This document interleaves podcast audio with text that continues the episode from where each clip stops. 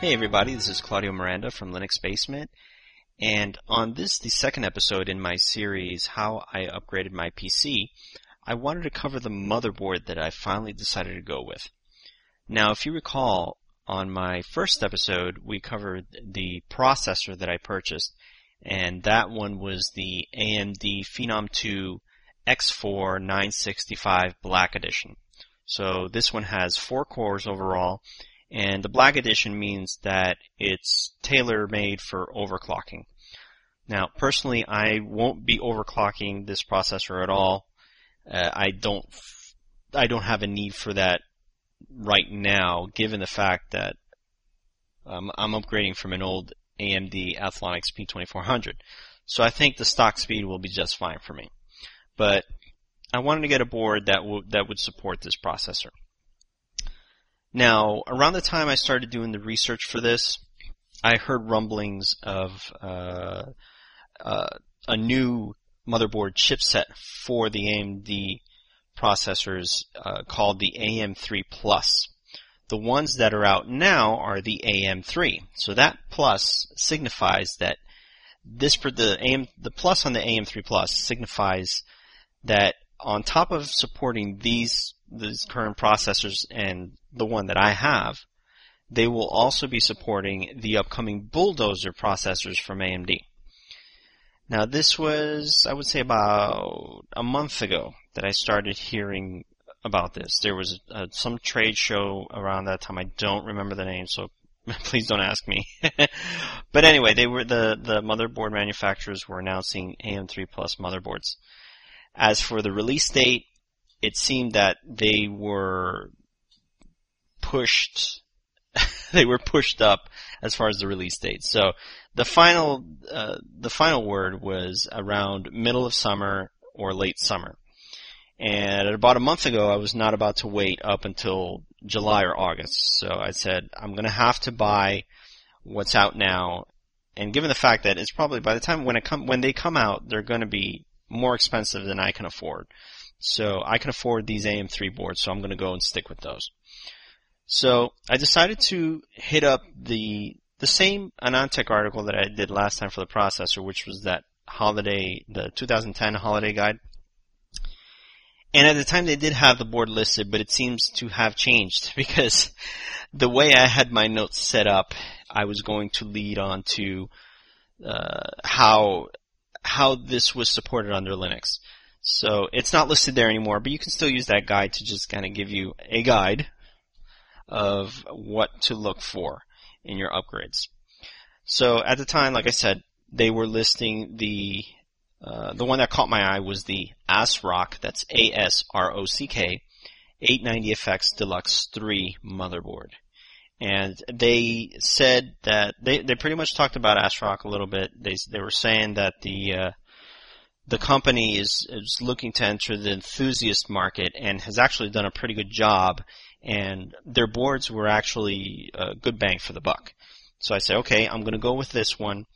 Uh, I didn't want anything with a discrete, uh, I mean, uh, with an integrated video card. So I wanted to look into a discrete video card down the road, and I have one that I can use in the meantime. So I said this is going to be the one for me. The price was right. It was about 150, I believe, uh, and that actually that price is mentioned in the article. So like I said, I was looking to see if this board was well supported under Linux. So I came across the Phoronix article where they review the deluxe, the 890FX Deluxe 3 along with another ASRock uh, motherboard that does have an integrated uh, video chipset. And they pretty much gave them a good review. Uh, the support for Linux was pretty good, but now this article was from August 10 of 2010. At the time, the only version, and they were using Ubuntu for the test, the only version of Ubuntu that was uh, that was stable was 10.04 long-term, uh, uh, the LTS version, and that one had the 2.6.32 kernel. And unfortunately, no matter what they tried, they could not get Linux to run on this board, or Ubuntu 10.04 on this board. However, they did manage to get a at the time, unreleased version of 10.10 running on it, which has the 2.6.35 kernel. So, and I do believe it's pretty obvious that that uh, kernel does have the support for, for the AM3 chipset. So once they did get that pre-release of 10.10 running on there, they were able to do some benchmarks there, and you can check all the benchmarks on the website. But they did say good things about the about the board. Uh, they say at the end, they say the ASRock 890FX Deluxe 3, and it, granted this was back then, can be found for about $150 US at Newegg. And uh, which they say, let's see here, they say that uh, from Newegg does make it one of the cheapest AMD 890FX motherboards available while boasting not a bad set of features at all. And I have to agree, the features on this board were pretty good. And as far as the details on that, you can check out the review on the Phoronix website. Now, I did eventually come across the the follow up to this board. It was the, the next revision of it. And it was the same name. It was the ASRock 890FX Deluxe 4.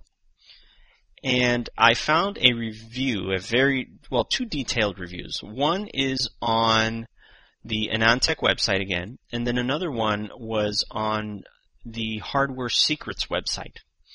And they pretty much cover the details to to to a T on this one. They're, they're very detailed in the in these articles. They, some of them run for for a lot of pages because I'm sure they cover various aspects of it.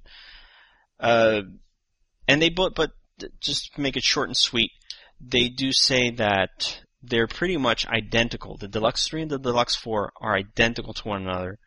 The only difference being uh, the USB ports, the configuration of those USB ports, and then the audit, the sound chipset. So just to give a brief overview of the Deluxe 4, uh, it actually has three PCI Express X16 slots, has eight SATA 600 ports, it has four USB 3.0 ports, and then a few other features like a core unlocking utility for those uh, AMD processors that only have four of the six cores unlocked, or or something like that. I know that there's one out there, and then this utility just makes it very easy. I think it's like flipping a switch, or in the BIOS, and you've unlocked the two cores. So, anyways, the uh, what they mention here is that while the Deluxe 3 has all four USB 3.0 ports soldered on the motherboard rear panel, which means everything is all on the back of the board, on the Deluxe 4, two of them are available through a 3.5 inch external adapter that you can put on the front panel of your case. Now, because of this change, the manufacturer could add two USB 2.0 ports on the rear panel of the of the new Deluxe 4 board, making it have making it to have 10 USB 2.0 ports instead of 8 like on the Deluxe 3.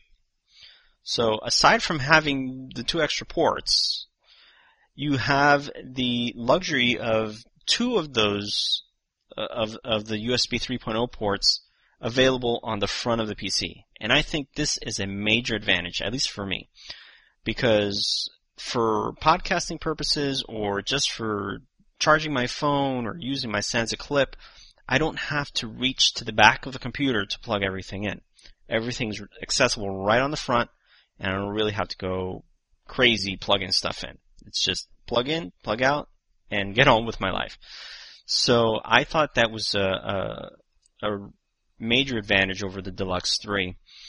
Um, as far as the sound chipset, the Deluxe 3 has the VIA VT2020, while the Deluxe 4 has the Realtek ALC892.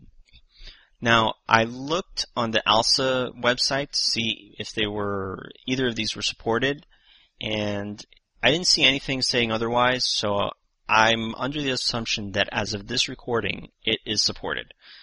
Now, I did find some forum threads when I did a Google search on these chipsets, and for both, people seem to have some issues with sound, but these threads were a bit dated as I looked at the dates, and and they did eventually have solutions to them in the end. So I'm not too worried about the sound issue. But if anything, if I come across any any issues, I'll be sure to mention them on the on the third episode. Um, But anyway, so those were those were those are the uh, differences between the two boards and what I believe to be an advantage of the Deluxe 4 over the Deluxe 3. Now, with both boards, they did uh, was that the the AnandTech article did mention that there was an issue where the board had a tendency to overvolt what I believe they have it abbreviated here as the CPU-NB. I'm assuming that's CPU Northbridge, but don't quote me on that. I'm sure it mentions it in the article, but I'm not about to dig around through it. Yeah, you can go ahead and do that. I'll put these in the show notes. So anyway, that and the memory. So there was an issue for instability with excessive voltages, but as they mentioned, this seems to be an issue uh, with overclocking. And as I mentioned, I will not be overclocking, so I'm not too concerned with that. But like I said, overall, they gave uh, both the Deluxe 3 and the Deluxe 4, which is the one I finally decided upon. Uh, they gave them uh, overall a good review and uh, a good bang for the buck. Now, like I said at the time, the at the time of the Phoronix article, the Deluxe 3 was selling for about $150 on Newegg. As of right now, as of this recording, the ASRock uh, 890FX Deluxe 4 is selling on Newegg for $154.99 US. And that's with $8.50 of shipping. So, I I believe it was a little more expensive. I believe when I looked at it, it was about $160. It was about 159. It may have been a little more expensive but I figured, well, let me wait and see if the price comes down. Because as we get closer to the release date for the AM3 Plus boards, which is incidentally ASRock, the, the, the AM3 Plus motherboard from ASRock will be called the 890FX Deluxe 5. So just keep that in mind uh, if you decide to go with the ASRock uh, brand name. The uh, I figured as as we get closer to release of these newer boards, these AM3 boards will come down in price significantly. Uh, I didn't see that happen, but I did come across an open box, uh, an open box item of this same motherboard, and that one was selling for about 120 dollars, maybe a little more, but it was around that range. Uh, the only issue I had was with the fact that it was an open box, and I wasn't sure if it was going to be missing anything or what. So I said, let me play it safe. I, you know, I don't want to take a risk here. I'm going to go ahead and wait. And eventually I did manage to find a good time to buy. The board, I believe, went down to, I want to say, $150. Let me check real quick here. I have the receipt. Uh, no, I spent about $155. Uh, but it was close to about the price of the ASRock uh, 890FX Deluxe 3. And this is without shipping, so I didn't have to pay shipping where before the price was listed with shipping and would have made it more expensive.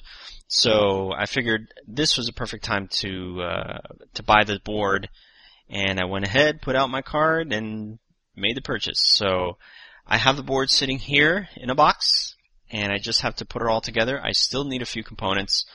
Uh, I have a video card, like I said, that's a temporary one, but eventually I'd like to do an episode about that one. It won't be the third in the segment. The third, it won't be the third segment. Uh, most likely for the for the third segment, I'll be covering the the RAM for this particular system. Uh, this system will be using DDR3 RAM, so that's the particular memory I'll be sticking to. But uh, I know there's a, a good number of brand names out there, and I want to make sure that I cover that as well. I have a few in mind that, that I've always stuck with, so I'm going to go ahead and cover that on my third episode. And of course, I have to look into a case as well, but that's later on. So right now, uh, be sure to check out the links that I provide in the show notes. Uh, read the reviews on this particular board if it interests you. Uh, check out the guide. I know it doesn't list the, the any of the ASRock boards anymore, but but uh, or at least the ones covered in this episode. But you can uh, you can still use it as a guide for for building a system. They they they always list uh, some of the good motherboards, and like I said, it was edited, so that other board they have listed there might be of interest, might even be better than the one I've picked. But uh, anyway, that's the board I picked, And uh, for episode three, I hope to cover the RAM. And so I look forward to you guys listening in. And I thank you for, for listening. If you have any questions, any comments, any concerns, any gripes, whatever it may be, uh, you can reach me at uh, claudio at linuxbasement.com. That's my email. You can also reach me on Identi.ca as Claudio M or on Twitter as Claudio M72, and those are the numbers. Uh, again, feel free to contact me. You can also uh, post comments once this episode is up on Hacker Public Radio. And until next time, I hope you guys have fun in your upgrading adventures. Thank you. Goodbye. Thank you for listening to Hacker Public Radio. HPR is sponsored by Caro.net, so head on over to caro.net for all your hosting needs.